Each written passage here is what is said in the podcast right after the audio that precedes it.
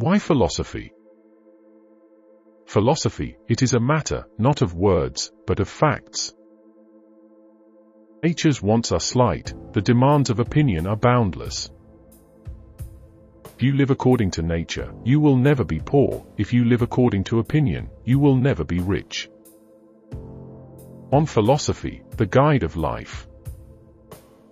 It is clear to you, I am sure, Lucilius that no one can live a happy life, or even a supportable life, without the study of wisdom. You know also that a happy life is reached when our wisdom is brought to completion, but that life is at least endurable even, when our wisdom is only begun.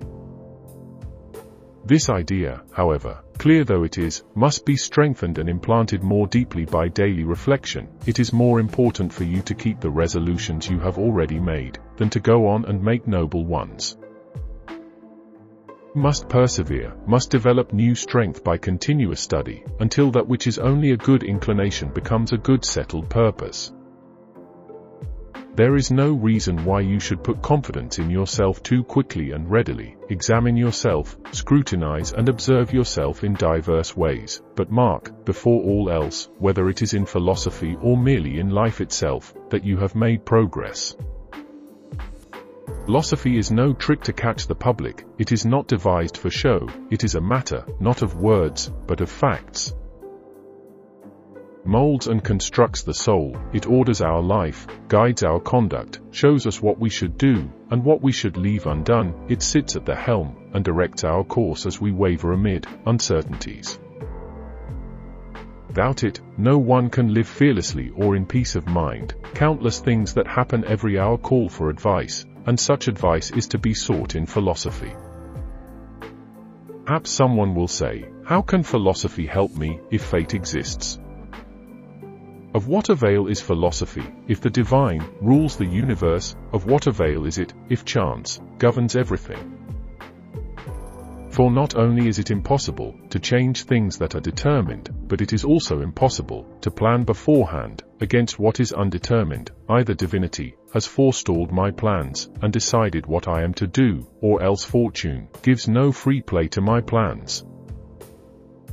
Whether the truth, Lucilius lies in one or in all of these views, we must be philosophers, whether fate binds us down by an inexorable law, or whether divinity, as arbiter of the universe, has arranged everything, or whether chance drives and tosses human affairs without method, therefore philosophy ought to be our defense. It will encourage us to obey the divine, cheerfully, but fortune, defiantly, it will teach us to follow divinity and endure chance.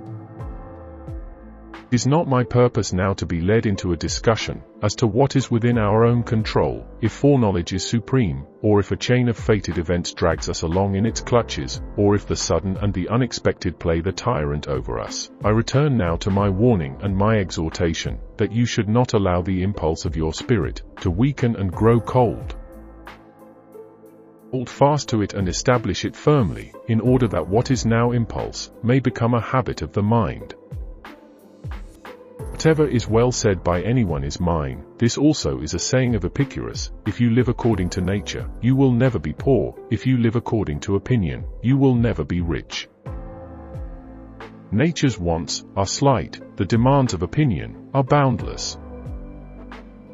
Assume that fortune carries you far beyond the limits of a private income, decks you with gold, clothes you in purple, and brings you to such a degree of luxury and wealth, that you may not only possess, but tread upon riches, you will only learn from such things to crave, still greater. Natural desires are limited, but those which spring from false opinion can have no stopping point, the false has no limits. Recall your steps therefore from idle things, and when you would know whether that which you seek is based upon a natural or upon a misleading desire, consider whether it can stop at any definite point. If you find after having traveled far that there is a more distant goal always in view, you may be sure that this condition is contrary to nature. When you are traveling on a road, there must be an end, but when astray, your wanderings are limitless. Farewell. Seneca, Stoic Taoist